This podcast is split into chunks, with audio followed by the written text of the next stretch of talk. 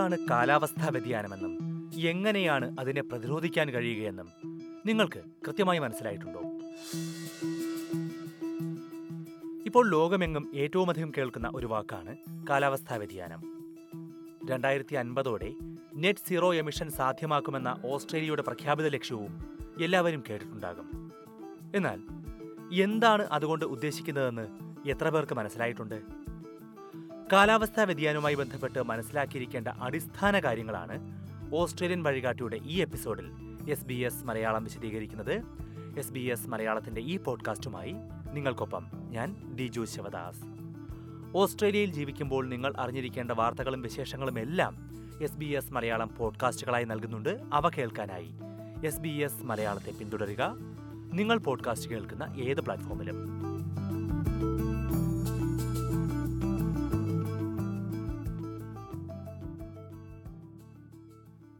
കാലാവസ്ഥാ വ്യതിയാനം എന്ന പ്രശ്നത്തെക്കുറിച്ച് ലോകം ആദ്യമായി കേട്ടു തുടങ്ങിയിട്ട് എൺപത്തി അഞ്ച് വർഷത്തോളമായി. ആയിരത്തി തൊള്ളായിരത്തി മുപ്പത്തി എട്ടിലായിരുന്നു അന്തരീക്ഷത്തിൽ കാർബൺ ഡൈ ഓക്സൈഡിന്റെ തോത് കൂടുന്നതും അന്തരീക്ഷ താപനില ഉയർന്നതുമെല്ലാം ആദ്യമായി കണ്ടെത്തിയത്. ഇന്നിപ്പോൾ കാലാവസ്ഥാ മാറ്റത്തിന്റെ ദൂഷ്യഫലങ്ങൾ ലോകത്തിന്റെ പല ഭാഗങ്ങളിലും പല രൂപങ്ങളിൽ ദൃശ്യമായിക്കൊണ്ടിരിക്കുകയാണ്. ഓസ്ട്രേലിയയിൽ കാട്ടുതീയും പേമാരിയും വെള്ളപ്പൊക്കവുമെല്ലാം ഒന്നിനു പിന്നാലെ ഒന്നായി എത്തിക്കൊണ്ടിരിക്കുന്നു. നമ്മുടെ കേരളത്തിൽ പോലും മുൻപൊരിക്കലും കണ്ടിട്ടില്ലാത്ത രീതിയിൽ വെള്ളപ്പൊക്കങ്ങൾ ഇപ്പോൾ പതിവായി മാറിയിരിക്കുകയാണ്. ഇതിനെല്ലാം കാലാവസ്ഥാ വ്യതിയാനം വലിയ തോതിൽ കാരണമാകുന്നു എന്നാണ് വിലയിരുത്തൽ. കൽക്കരിയും പെട്രോളിയവും പ്രകൃതിവാതകവും എല്ലാം ഉപയോഗിച്ച് മനുഷ്യൻ നിത്യജീവിതത്തിന് ഊർജം പകരുന്നതോടെ അന്തരീക്ഷത്തിന്റെ താപനില കൂടിക്കൊണ്ടിരിക്കുന്നു. ഇത്തരം ഫോസിൽ ഇന്ധനങ്ങളുടെ ഉപയോഗം കുറയ്ക്കുകയും കൂടുതൽ പുനരുപയോഗിക്കാവുന്ന ഊർജ്ജ സ്രോതസ്സുകളിലേക്ക് മാറുകയുമാണ് കാലാവസ്ഥാ വ്യതിയാനം തടയാനുള്ള പ്രധാന മാർഗമായി ചൂണ്ടിക്കാട്ടുന്നത്. എന്തുകൊണ്ടാണത് എന്ന് കൃത്യമായി മനസ്സിലാക്കിയിട്ടുണ്ടോ? ഫോസിൽ ഇന്ധനങ്ങൾ കത്തിക്കുമ്പോൾ വലിയ തോതിലാണ് കാർബൺ ഡൈ ഓക്സൈഡും മറ്റു ഹരിതഗ്രഹ വാതകങ്ങളും അന്തരീക്ഷത്തിലേക്ക് പുറന്തള്ളുന്നത്. ഹരിതഗ്രഹ വാതകങ്ങളുടെ അളവ് കൂടുമ്പോൾ അത് സൂര്യതാപം ഭൂമിയുടെ അന്തരീക്ഷത്തിൽ തന്നെ തങ്ങി നിൽക്കാൻ ഇടയാക്കുന്നു. ഇത്തരത്തിൽ അന്തരീക്ഷതാപം കൂടുന്നത് മാത്രമല്ല കാലാവസ്ഥാ വ്യതിയാനം അഥവാ ക്ലൈമറ്റ് ചേഞ്ച് എന്നതുകൊണ്ട് ഉദ്ദേശിക്കുന്നത്. അതിനുമപ്പുറം മറ്റു പല മാറ്റങ്ങളുമുണ്ട്. വരൾച്ചയും കാട്ടുതീയും മഴയും കൊടുങ്കാറ്റും എല്ലാം കൂടുന്നതിനും കാലാവസ്ഥയിലെ മാറ്റം കാരണമാകാം. ഇതോടെ സമുദ്രത്തിലെ ജലനിരപ്പ് കൂടും, ധ്രുവങ്ങളിലെ മഞ്ഞുപാളികൾ ഉരുകും, ജൈവസമ്പത്ത് നശിക്കും. ആത്യന്തികമായി നമ്മുടെ മനുഷ്യരുടെ നിലനിൽപ്പിന് തന്നെ ഇതെല്ലാം ഭീഷണിയാവുകയും ചെയ്യും. അതുകൊണ്ടാണ് ഹരിതഗൃഹ വാതകങ്ങളുടെ ബഹിർഗമനം തടയുക എന്നതാണ് കാലാവസ്ഥാ വ്യതിയാനം നിയന്ത്രിക്കാനുള്ള ഏറ്റവും അടിസ്ഥാന മാർഗമെന്ന് പറയുന്നത്. ഇതിനായി ഓസ്ട്രേലിയ ഒരു ദീർഘകാല പദ്ധതി പ്രഖ്യാപിച്ചിട്ടുണ്ട്. രണ്ടായിരത്തി അൻപതോടെ നെറ്റ് സീറോ എമിഷൻ എന്നതാണ് ഓസ്ട്രേലിയയുടെ പ്രഖ്യാപനമെന്ന് climate council research director doctor Simon Bradshaw ചൂണ്ടിക്കാട്ടി. Australia, like most countries, has committed to achieving net zero emissions by twenty fifty. Now that's a lot of change. That means repowering the way we are powering our homes and our industries, so changing the way we produce electricity, getting much more energy from the sun and the wind into our electricity system and very quickly moving beyond fossil fuels entirely. Net zero emission എന്ന വാക്ക് കേൾക്കാറുണ്ടെങ്കിലും പലർക്കും അതിൻ്റെ അർത്ഥം കൃത്യമായി മനസ്സിലാകുന്നുണ്ടാകില്ല. Carbon dye ഓക്സൈഡിൻ്റെയും മറ്റു ഹരിതഗ്രഹവാതകങ്ങളുടെയും ബഹിർഗമനം പൂർണ്ണമായി ഇല്ലാതാക്കുക എന്നല്ല net zero emission കൊണ്ട് ഉദ്ദേശിക്കുന്നത്. അത് സാധ്യമായ കാര്യവുമല്ല. അതിനാൽ അന്തരീക്ഷത്തിലേക്ക് പുറന്തള്ളുന്ന അത്രയും ഹരിതഗ്രഹവാതകങ്ങൾ അന്തരീക്ഷത്തിൽ നിന്ന് ഒഴിവാക്കുകയും ചെയ്യുക എന്നതാണ് നെറ്റ് സീറോ എമിഷൻ. അഥവാ എത്രത്തോളം ഹരിതഗ്രഹവാതകങ്ങൾ ഭൗമാന്തരീക്ഷത്തിൽ നിന്ന് ഒഴിവാക്കാൻ കഴിയുന്നു അത്രത്തോളം പുതിയ ഹരിതഗ്രഹവാതകങ്ങൾ മാത്രമേ നമ്മൾ പുറന്തള്ളുന്നു എന്ന് ഉറപ്പാക്കുക. അതിലൂടെ ഉണ്ടാക്കുന്ന സന്തുലിതാവസ്ഥയാണ് net zero emission. Net zero എമിഷനിലേക്ക് എത്താൻ ഓസ്ട്രേലിയ ലക്ഷ്യമിടുന്ന രണ്ടായിരത്തി അൻപതിലേക്ക് ഇനിയും ഏറെക്കാലമുണ്ടല്ലോ എന്ന് ചിന്തിക്കാം. എന്നാൽ അതത്ര അകലെയല്ല എന്നാണ് ഡോക്ടർ ബ്രാഡ്ഷോ പറയുന്നത്. Now, the science is clear that globally we've got to roughly halve those greenhouse gas emissions this decade and get to net zero emissions as soon as possible. So we've got to deal with that urgently if we're to have a safe and prosperous future. And that means getting our greenhouse gas emissions down as fast as we can, which begins with leaving our fossil fuels in the ground. twenty twenty-two ലായിരുന്നു Australian സർക്കാർ ഹരിതഗൃഹവാതകങ്ങളുടെ അളവ് കുറയ്ക്കാൻ ലക്ഷ്യമിട്ട് കാലാവസ്ഥാ വ്യതിയാന bill കൊണ്ടുവന്നത്. എന്താണ് ഈ നിയമം മുന്നോട്ട് വയ്ക്കുന്ന ലക്ഷ്യങ്ങളെന്ന് ഓസ്ട്രേലിയൻ നാഷണൽ യൂണിവേഴ്സിറ്റിയിൽ ഗവേഷകനും കേംബ്രിഡ്ജ് യൂണിവേഴ്സിറ്റിയിൽ ക്ലൈമറ്റ് പോളിസി റിസർച്ച് അഫിലിയേറ്റുമായ ആരോൺ ടാങ് വിശദീകരിക്കുന്നു. Australia's climate change bill aims to reduce emissions by forty-three percent from two thousand five levels by twenty thirty and reach net zero emissions by twenty fifty. Now, this is a big picture target. Australia has previously had a bit of trouble maintaining consistent climate policy at the federal level. The climate change bill hopefully provides much needed stability moving forward and is a foundation for even more ambitious action in the future. Net zero emission എന്ന ലക്ഷ്യത്തിലേക്ക് എത്തണമെങ്കിൽ പുനരുപയോഗിക്കാവുന്ന ഊർജ്ജ സ്രോതസ്സുകളുടെ ഉപയോഗം വർദ്ധിപ്പിക്കണമെന്ന് doctor Tang ചൂണ്ടിക്കാട്ടി. We get half of our energy from burning coal. Investing in other ways to produce energy in Australia will not only reduce our own emissions and lower energy prices, but also create economic opportunities across the Asia Pacific. We can be world leaders in renewable energy industries. പുനരുപയോഗിക്കാൻ കഴിയുന്ന ഊർജ്ജ സ്രോതസ്സുകളിലൂടെ ഇത്തരമൊരു ലക്ഷ്യത്തിലേക്ക് ലോകത്തെ നയിക്കാൻ ഏറ്റവും അനുയോജ്യമായ സാഹചര്യം ഓസ്ട്രേലിയക്കാണെന്ന് ഡോക്ടർ ബ്രാഡ്ഷോ പറയുന്നു. Now, we're lucky in Australia because we're one of the sunniest and windiest countries on the planet, so there's enormous potential to be changing the way we produce electricity. In fact, in doing so, we can be guaranteeing ourselves more affordable and reliable power as well.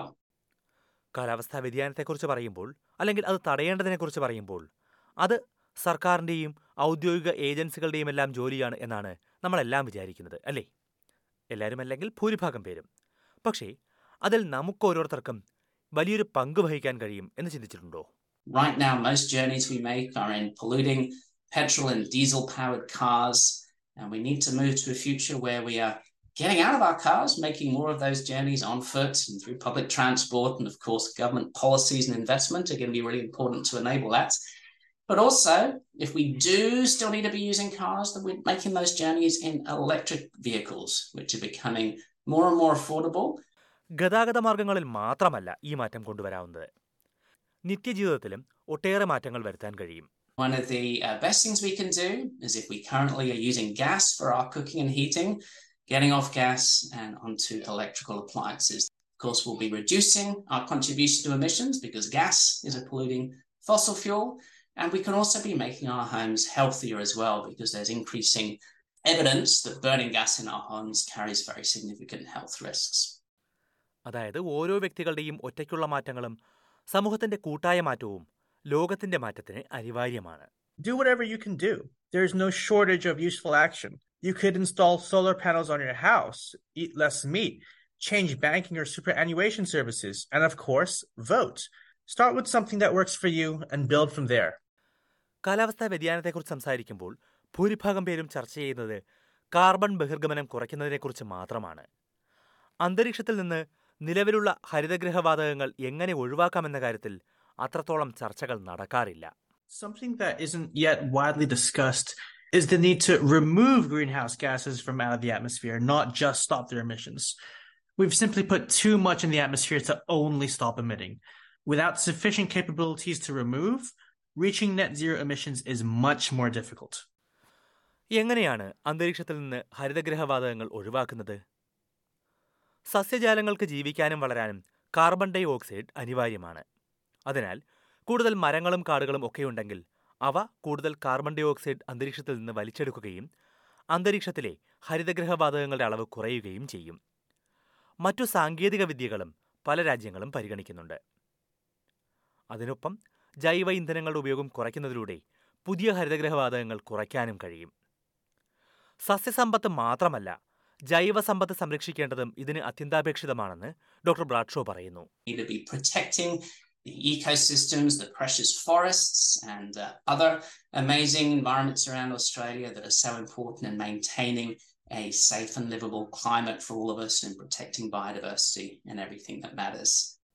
ഓസ്ട്രേലിയയുടെ മുന്നിൽ അത്ര എളുപ്പമുള്ള മാർഗമല്ല ഈ ലക്ഷ്യത്തിലേക്കുള്ളത്. കാരണം വ്യവസായങ്ങളും സാങ്കേതിക വിദ്യകളും ഊർജവും ഒന്നുമില്ലാതെ നമുക്ക് ജീവിക്കാൻ കഴിയില്ല. എന്നാൽ പൂർണ്ണമായും അസാധ്യമായ ലക്ഷ്യമല്ല ഇതെന്ന് ഡോക്ടർ ടാങ് വിശ്വസിക്കുന്നു. The path ahead is difficult, but we specialize in overcoming difficult problems and doing amazing things. COVID showed us that when we need to, we are more than capable of making big investments and big actions happen. കാലാവസ്ഥാ വ്യതിയാനമെന്നും അതിനെതിരെയുള്ള നടപടികളെന്നും ഒക്കെ കേൾക്കുമ്പോൾ പലരും പേടിയോടെയും മറ്റു പലരും വിരസതയോടെയുമാണ് സമീപിക്കാറുള്ളത്. എന്നാൽ ഭാവി തലമുറയ്ക്കായി നമ്മൾ ചെയ്യുന്ന ഒരു മഹത്കാര്യമെന്ന നിലയിൽ ആവേശത്തോടെ ഏറ്റെടുക്കേണ്ട ഉത്തരവാദിത്തമാണ് ഇതെന്ന് ഡോക്ടർ ബ്രാഡ്ഷോ അഭിപ്രായപ്പെട്ടു. It can be a very frightening time when we look at the impacts of climate change unfolding, but it's also an exciting time because in this moment we have to reimagine the future and we can build a better future through smart action on climate change. Every decision matters. We together are creating a better future for young people alive today in Australia, around the world, and of course, future generations as well.